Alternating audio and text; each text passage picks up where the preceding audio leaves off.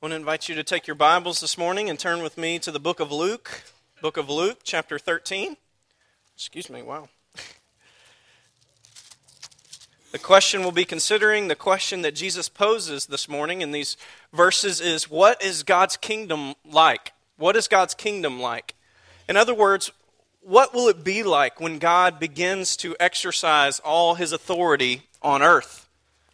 What will it be like when God begins to exercise all his authority on earth? We need a little bit of, of background here.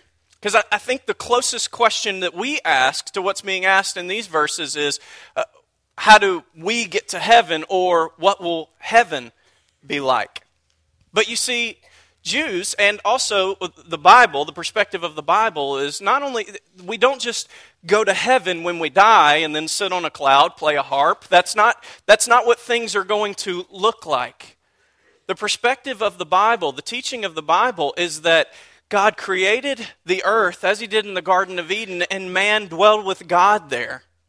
But after sin, the earth was corrupted, man was corrupted, the corruption was pervasive. But the story and the hope of the Bible is that God will return. He has sent his son, Jesus Christ, once to the earth before to bring salvation to mankind, but Jesus will return again, and God's kingdom will be on earth. You see in the book, latter chapters of the book of Revelation, if you, you see God's kingdom, another city, and that heavenly dwelling, where is it coming from? Where is it going? It's coming down. It's coming to earth. And so when we ask this question, what is God's kingdom like? The question we're asking is, what will it be like when God returns? When God makes everything perfect? A little bit more uh, background Jews of this time in the Gospels believed that it was all going to happen at once. They were waiting for God to come through his Messiah and to make everything perfect. They believed that God would come through the Messiah and set up a government kingdom. And so, this is why, if you read the Gospels carefully, you'll see many times that they're wanting to make Jesus king. They're wanting to make him a king then and there. See, they expected that the Messiah would come only once. He would not suffer, but he would rule over everything. He would throw out the Roman rulers, and that he would give the Jews the, the kingdom. This is why you see so much misunderstanding in the Gospels. And so, so many times the Pharisees don't understand what Jesus is doing, and even the disciples don't understand what Jesus is doing. In Acts chapter 1, they asked Jesus, you think these disciples would have it figured out, but they asked Jesus, when are you going to give the kingdom to us? You see, there's still this misunderstanding about what Jesus was doing and how he was doing it. But this is the question Jesus poses to us this morning is what will the kingdom of God be like? I want to speak to the children for just a moment. You guys, have you heard some stories about kings? Right? You like you like stories about kings and how they, how they rule over everything. And about all their kingdoms and what goes on in their land. Well, the story of the Bible is about a great king. The story of the Bible is about not a mean king, but a great, loving king who is kind to all his people. He is powerful like a lion, he can rule over every people, but he's gentle like a lamb.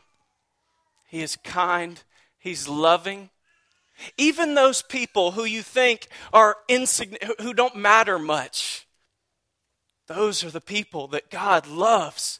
You see, God uses people who don't seem like they matter very much, small people, He uses them in great, great ways. This is God's kingdom, and this is the story of the Bible that God is a great ruler that he sent his son Jesus to rule over his people. And for those people who you don't know how to obey God and walk with God, God sent his son Jesus so that we might see him and know how to love him and to obey him. So this morning, children, what I want you to see, what we need to see is that God is a great loving king. He heals those who are hurt. He loves them who are those who are rejected and who don't matter to other people, God cares for them. The main points that we will see this morning is that what happens in the kingdom first is that seemingly insignificant lives are transformed. Seemingly insignificant lives are transformed. Hypocrites are exposed in God's kingdom. God's kingdom does not permit hypocrites. And then we will see two kingdom illustrations, two illustrations of what the kingdom of God is like. We're going to be in Luke chapter 13, and we're going to be reading verses 10 through 21. Will you stand with me this morning as we read these verses?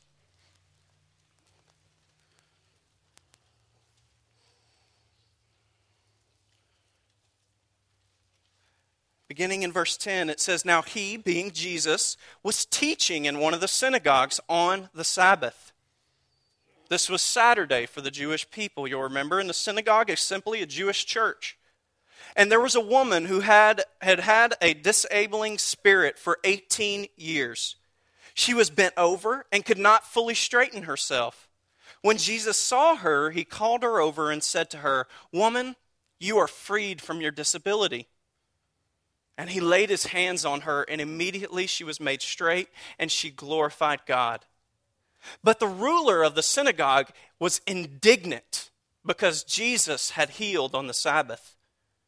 He said to the people, There are six days in which work ought to be done. Come on those days and be healed, and not on the Sabbath day.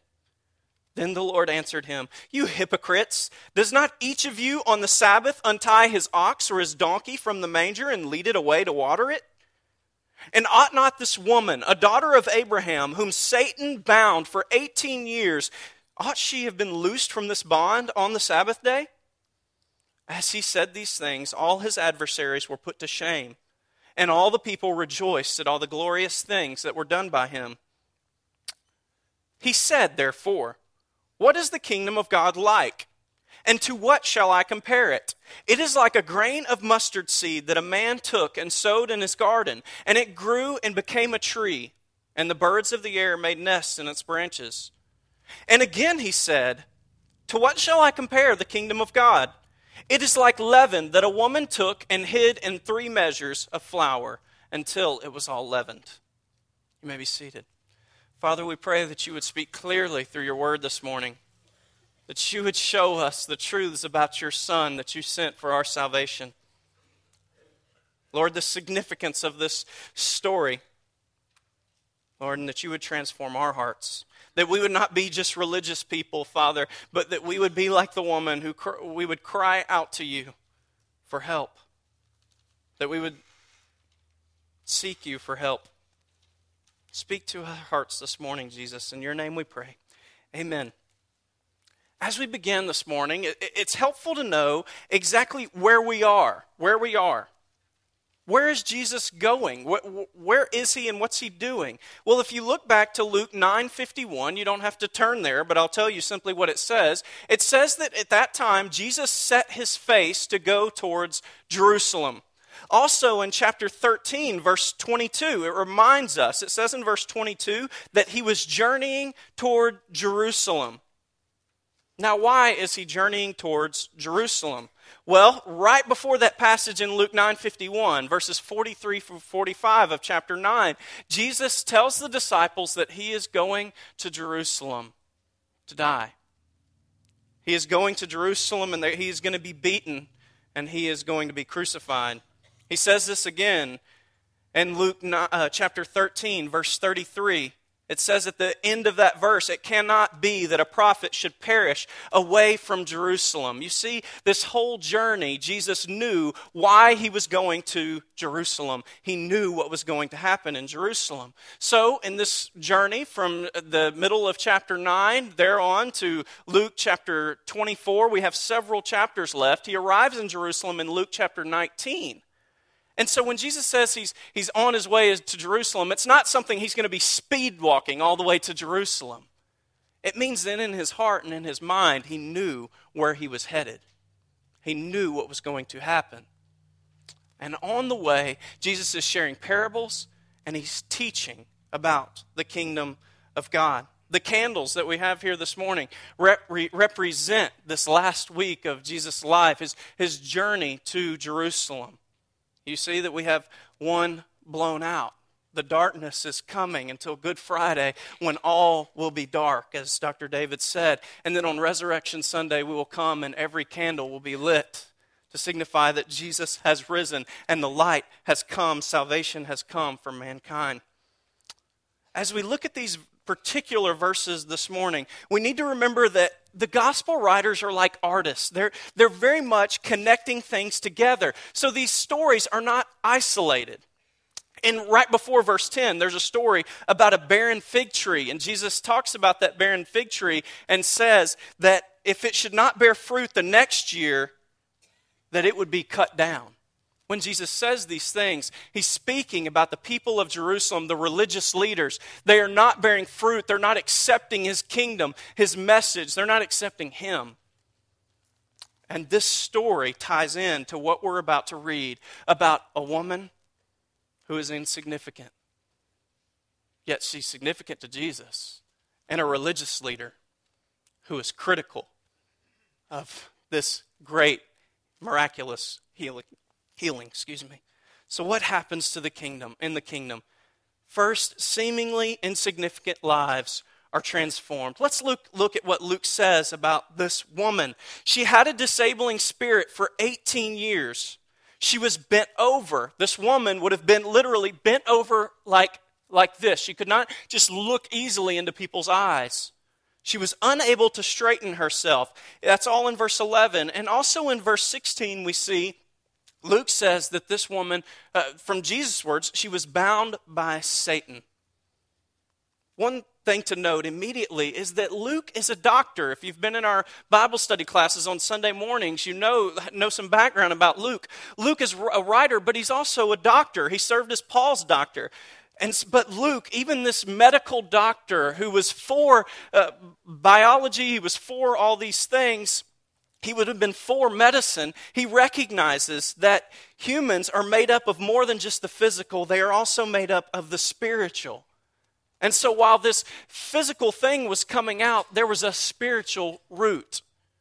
You see, sometimes when people are sick, it's not just a physical thing that we need to jump to. This is why in James, he even says, pray over the sick. Excuse me, trouble this morning. Pray over the sick. And so, if there are any of you who are sick in here and you would like to be prayed over, that's something we love to do. We acknowledge that God has the power to heal and that He desires to pray that people would be healed. We acknowledge that God does not have to heal, but He does have the power to, and in some cases, He does. And so this woman had a physical disposition that had a spiritual root. She had a disabling spirit. But also, there's the fact that this has been going on for 18 difficult years. Those of you who've had uh, pain for a lengthy period of time can somewhat grasp what's going on here. This woman, every step required a great deal of effort. She's trying to walk like this every day, all day. Eating and drinking is difficult, along with all of life's other necessities, even using the restroom. Many of you can think of people who've battled with this chronic pain, and this woman had no relief. She didn't have medicine or anything that she could take to relieve it. This is what this lady had dealt with. So there's just the difficulty of this. But this disability also came with being social, socially ostracized, rejected, completely insignificant to her society. You see, the phrase where it says, Luke says that she was bent over, it does mean a physical disposition, but it actually refers to her social standing. She was humble in the sight of others. You might remember the disciples' question to Jesus in John chapter 9. They referred to a blind man and said, Who sinned, Jesus, this man or his parents, that he was born blind? Jesus responds that it was so that the work of God could be revealed. You see, this society had this very strict understanding, very narrow mindset that every person gets what they deserve on earth. So if you were good, you would be rich, you would be blessed by God. But if you were bad, if you had sinned, then you would receive some physical ailment or poverty, whatever it may be. And so, this woman was the victim of this strict but false mindset that people just get what they deserved. And so she was socially ostracized in every way. They saw her as a sinner. So Jesus is committing several social ills here. First, look at what Jesus does when he sees her. Remember that the text says that Jesus was teaching in the synagogue. The, the pastor of the synagogue, the preacher, when Jesus came in, he allowed him to speak, right? So he's teaching in the synagogue. Jesus is at the front, and it says he was teaching and he saw this woman. When Jesus saw her, he called her over and said to her. So while Jesus is teaching, he brings this socially ostracized woman front and center. This woman who is set aside in her community, the people didn't even acknowledge her. Jesus brings her front and center. So you can imagine these people sitting in the congregation. What is he about to do with this woman? He brings her front and center in front of everyone. And he says, Woman, you are freed from your disability. And then it says that he laid his hands on her, and immediately she was made straight. So Jesus brings this woman who's rejected by society front and center of the synagogue, heals her, and he also touches her. Now, this touch isn't sensual, but it is inappropriate for a man to touch a woman like this in public, particularly a sinner. But consider why he's touching her and what this touch must have meant to her. The text doesn't speak of this woman's husband, but if her husband was anything like these other religious men among them, he probably left her when this condition came on so he wouldn't be shamed. You see, he would have been shamed by all, by all society if his wife was like this. But this woman walks in. She had not received attention for some years. She can't even, she could barely look people in the eye, rejected by everyone around her in her community. But she walks in, and Jesus, at the front of the synagogue, says, Come up here. And he not only says you're healed, he didn't have to touch her, but he does. So he heals her and he touches her. He shows love, he shows compassion. So, this seemingly very insignificant woman is transformed by Jesus. By Jesus. Let's look at what happens in the story next. We'll, we'll come back to this. The ruler of the synagogue, it says in verse 14 that he was indignant because Jesus had healed on the Sabbath. Now, if you look in your notes, I have a couple references there. One is to Exodus 20 verse 9. This is part of the 10 commandments and also Deuteronomy 5:13. These are where the law of the Sabbath are defined where they are laid out. There is a law that says that you should not work on the Sabbath. But look what this ruler does. The synagogue ruler. He says Jesus had healed on the Sabbath and so he is equating this healing of Jesus with work.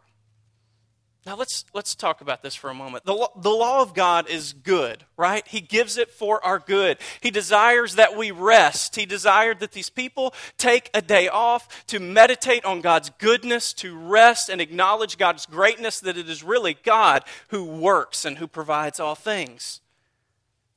So this was a good law. This was helpful for the people. But here's what religious people do. And I'll give an illustration that I've heard other pastors give. Like when you build a fence so that your children or dogs can play in the yard and be protected, you build that fence to help them. It's a boundary, but it's not a bad boundary. It's for their good, it's for their protection. This is what God has done with the law. He's given us the law to keep us, to protect us. It's for our good. But religious people do this. They say, well, that, that fence is good, but we really need another fence within that fence just to make sure that we don't get over that fence. And so religious people go ahead and they build another fence within the law that God has given so that we don't cross the fence that God has given us. We talked about this in Titus. When you add law upon law, this is what false teachers, what religious people do. And then eventually they come along and say, well, you know, that even that second fence, if you aren't careful, you could really get over that fence too. So let's build another fence, one higher, and make sure that we could never get over that fence and cross God's law. This is what religious people do, and this is what this religious leader has done. And so they reject what Jesus has done, they equate it with working on the Sabbath. So, what does Jesus do? What does Jesus do with this religious man? He asks two questions. The first question is to expose his hypocrisy. You see, what religious people do is they make caveats to their own laws when it serves them well. Listen to Jesus' question You hypocrites, does not each of you on the Sabbath untie his ox or his donkey from the manger and lead it away to water it? That's the first question. You see, these religious leaders, they thought, well, I, I, you know, this is a good donkey. I need to make sure that I take care of him. Let me untie him and go get him water. We need to be careful about this, friends. You see, we set up laws even within our own minds that Christians should or shouldn't do that aren't necessarily in the Bible. Yet, sometimes we create our own caveats. But it's okay because we did it. But, friends, that's just an interpretation. That's not God's law. But this is what this hypocrite did. He created this caveat, he stretched it for himself, and Jesus says, you do this. His second question. The second question he asked is based in the principal purpose of the Sabbath. Listen to his question Ought not this woman, a daughter of Abraham, whom Satan bound for 18 years, be loosed from this bond on the Sabbath day? First, listen to what Jesus, the, the, the, name that, this, that Jesus gives to this woman, the dignity. She is a daughter of Abraham. That means a daughter, a child of God. This is what these religious people would least expect. The woman who walked hunched over for 18 years, who appeared to them insignificant and just like a sinner, she is a true daughter of Abraham, made so by Jesus, by his touch, his kindness, his compassion. But also, shouldn't she be loose specifically, Jesus says, on the Sabbath day? What's the purpose of the Sabbath day? This is what Jesus is referring to. The purpose of the Sabbath was to be rest for God's people. But even more than that, it was a foreshadowing of the rest that God's people will experience forever and eternity. You see, this is what we will do forever is we will enjoy God's rest when we take days of rest in which we just enjoy God and His creation, this is what we're experiencing a foreshadowing of all that God will give us. But this is also rest in which we experience what God, when God has made all things right, when our sins, our tears, our, all our deformities are done away with. This is what the Sabbath is made for. It's a foreshadowing of all that God has planned for us and intended for this. So when Jesus says, Shouldn't she be made well on the Sabbath? This woman who believes in not Yahweh, she's hurt. There's no greater day for her to be healed than the day of rest that God's given to his people. The Sabbath is a foreshadowing of all eternity.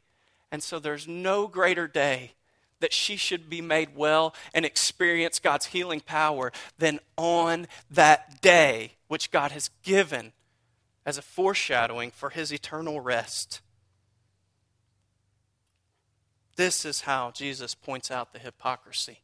That this man doesn't even understand the nature of the Sabbath and that he makes caveats for his own laws. One more question here.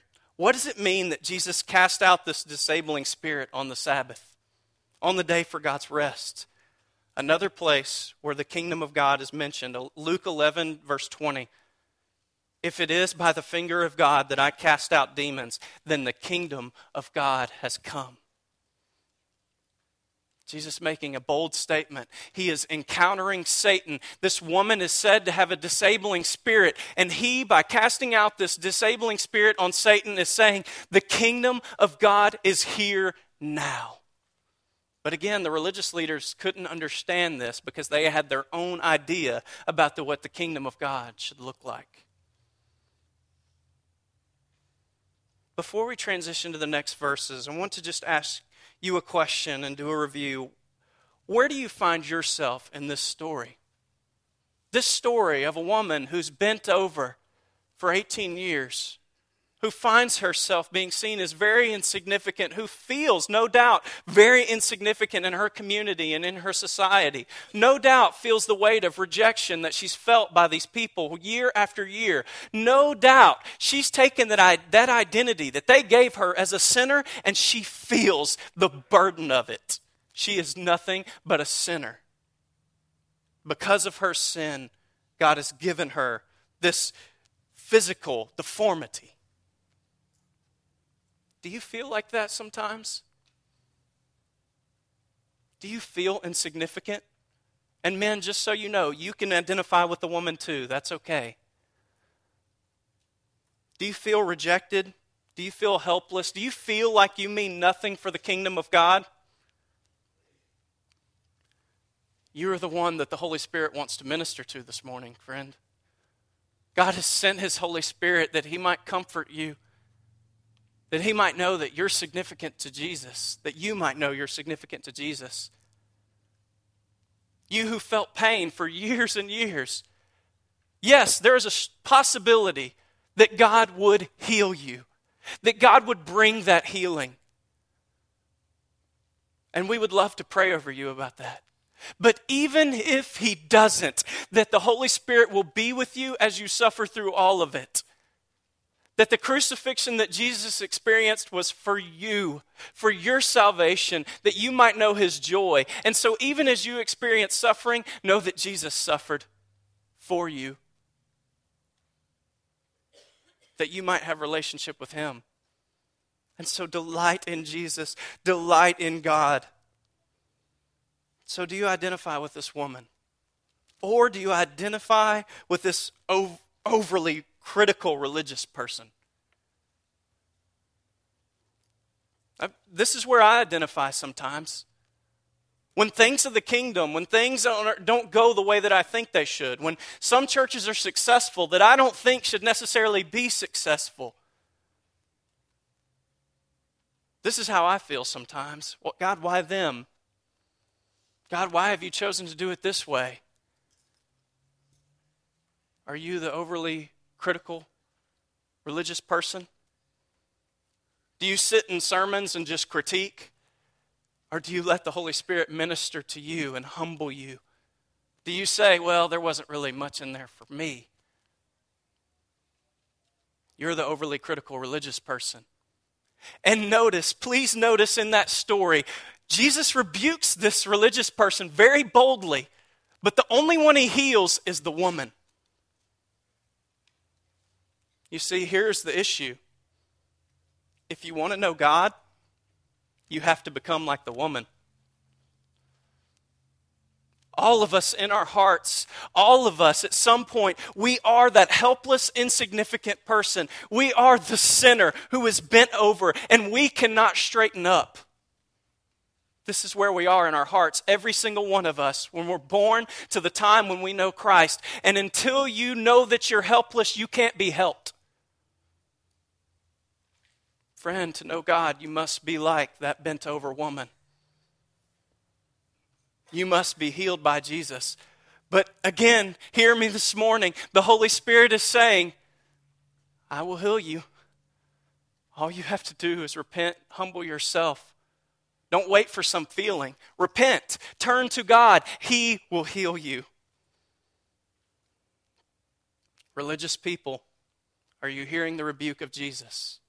How do you become like this woman? Well, first, it is by the enabling grace of the Holy Spirit. You don't do it yourself, but it is through repentance, your repentance. It's through receiving these rebukes of Jesus. So, what happens in the kingdom? What does the kingdom of God look like? Seemingly insignificant lives are transformed, people are changed. This should be happening in our body all the time. And then hypocrites are exposed. Hypocrites can't survive where true religion is living. Where Jesus lives, hypocrites can't stand it. So hypocrites should not survive here. The second point is just two kingdom illustrations. Jesus gives us two kingdom illustrations in verses 18 through 21. The first one is what is the kingdom of God like? Again, what will it look like when God rules on earth and exercises all his authority on earth? And to what shall I compare it? It is like a grain of mustard seed that a man took and sowed in his garden, and it grew and became a tree, and the birds of the air made nests in its branches. The kingdom is like a small seed that becomes a tree. This is the first part that Jesus discusses. This, this mustard seed is just very small. It was known to be the smallest seed in this area. And what Jesus is contrasting is the smallness of the seed that grows to be this tree in which birds from all over come and take rest, refuge. But also, there's the point that this grain, this seed, it grows slowly and often discreetly. You see, the, the seed is buried in the ground. You can't even see it at first. And then when it does grow, you can't see it necessarily growing, but every now and then you notice that it has grown. But it occurs in real time. What Jesus is saying is to these religious people, to these people who think that God's kingdom, He's just going to come as a military ruler and He's going to thro- overthrow everything. That's not the way it's going to come. Jesus is saying, My kingdom, it will grow from this small thing, even a band of 12 disciples, to thousands on Pentecost, and even now to billions. And even now it grows slowly. And we may not always feel its growth, but Jesus is saying it does grow. You see, this is very much like our growth in the gospel, personally, our sanctification. It doesn't come all at once. There's no Miracle-Gro that we can pour on ourselves and make ourselves just grow leaps and bounds at one time. That's the trouble with Christianity, right? It's difficult. But it occurs through the work of a Holy Spirit on a daily basis as we pursue the Lord, as we trust in Him. This is what the kingdom is like. The birds. The birds are a symbol of those who come from afar. What Jesus is saying is this tree is going to come up, and it's not available to just one select people group, but the birds come from everywhere. He's it's a foreshadowing that the Gentiles will come in as well. We are those Gentiles. People from all over the world are welcome in this tree. The kingdom is open to all people. But why do they come? Why do they come to this tree? It's for refuge and for shelter. You see, it grew, it became a tree, and the birds of the air made nests in its branches. It's a place for protection. The kingdom of God is a pleasant place to dwell, and it protects those who live under its shade. All people need this rest. All people need to be protected. All people need the peace of God.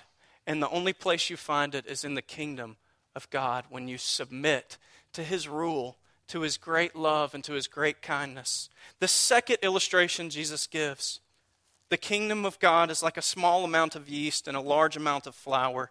He says in verse 20, To what shall I compare the kingdom of God? It is like leaven that a woman took and hid in three measures of flour until it was all leavened. This is a common picture in this day of a woman making bread. But he says that it's leaven put into three measures of flour. This would actually be 50 pounds of flour. This bread would feed a lot of people.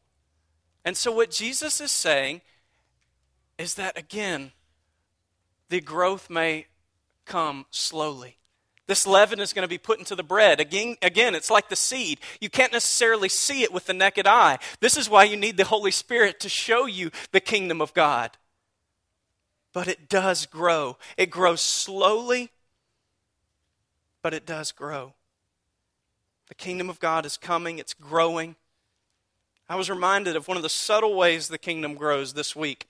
We were at management team meeting, and Byron was giving Byron Townsend, who's our missions pastor at Grace and church planner, he is giving a report of the work at Bugiri Baptist Church in Uganda, which, in case you don't know, Crosspoint partners with Bugiri Baptist Church in Uganda and has so for the last five years.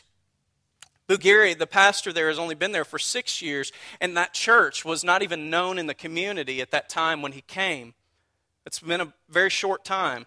But when Crosspoint, just over a little, a little over a year ago, decided to send Byron out to Grace to replant Grace Baptist Church in Mid City, when Bugiri Baptist Church heard about this, and mind you, Bugiri Baptist Church is about 100 people who gather weekly there and have, have just become very recognized within the community, that church said, We can do that.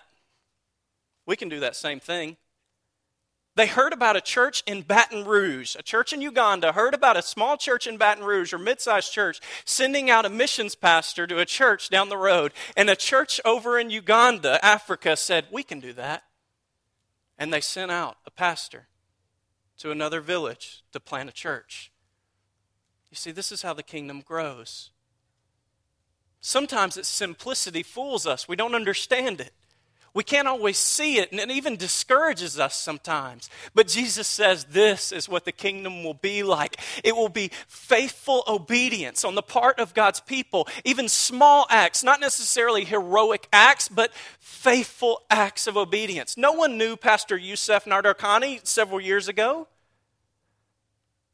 but he's seen as a faithful man of God now.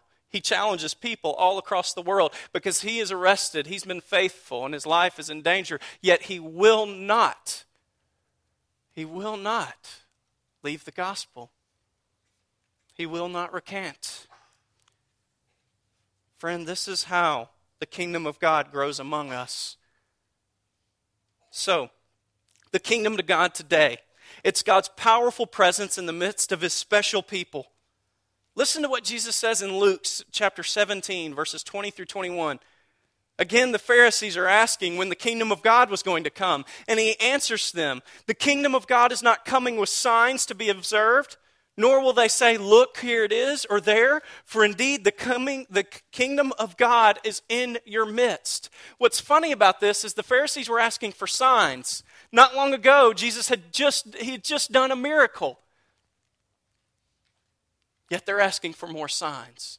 This is what religious people do. They beg for God to do something different because God's not doing it in the way they want Him to. Friends, will you open your eyes and see? God has done it. The kingdom of God is here. Repent. Turn now. He will come. But also, in this sense, the kingdom of God is not the church.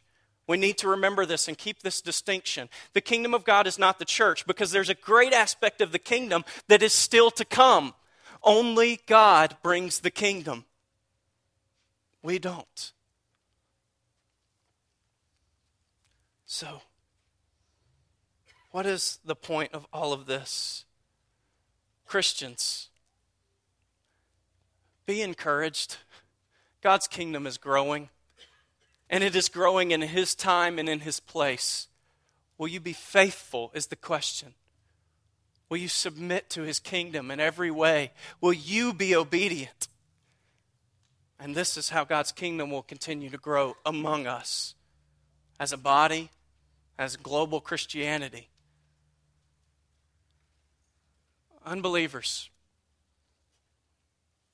God's rule has come. The kingdom is now, it is here, but it is not yet. This is what we say. It's now and not yet. It was inaugurated by Jesus when he came, and it will come to its fulfillment when he returns. But it has come, and he is waiting for you to repent. He is patient, not wanting any to perish, but all to come to repentance. If you don't repent, you will stand judged before God for your sins. But Jesus set his face to Jerusalem so that he might die on a cross and his blood might cover your sins. Will you repent? Will you confess Jesus as your Savior and live within his rule and his reign, his kingdom? And one more group, one more group religious people. Those of you who say that you know Christ, you've grown up in church all your life, maybe. But you become angry sometimes at the way things happen. You have your own kind of set of rules, and you're offended when people don't do things the way you would like them to do it. Friend, that is religion, and that is not Jesus. You must bow. You must bow to Him. And you must trust in Jesus alone and not your religion that will not save you. So, we're going to pray this morning. If you don't know Jesus, if you don't know faith in Christ and what living in the kingdom is like, don't understand that, then please come forward. I'd love to talk with you. If you don't this morning, at any time afterwards, we're available to talk and would love to talk with you about what it means to know Jesus as Savior religious person, will you just repent and turn to Christ? Will you accept his rebuke? And will you bow to him? And those of you who feel like that woman and identify as, as, with that woman, know that his grace is near and that you are significant to Jesus. You are significant to Jesus. Let's pray this morning. Father, we pray, thanking you.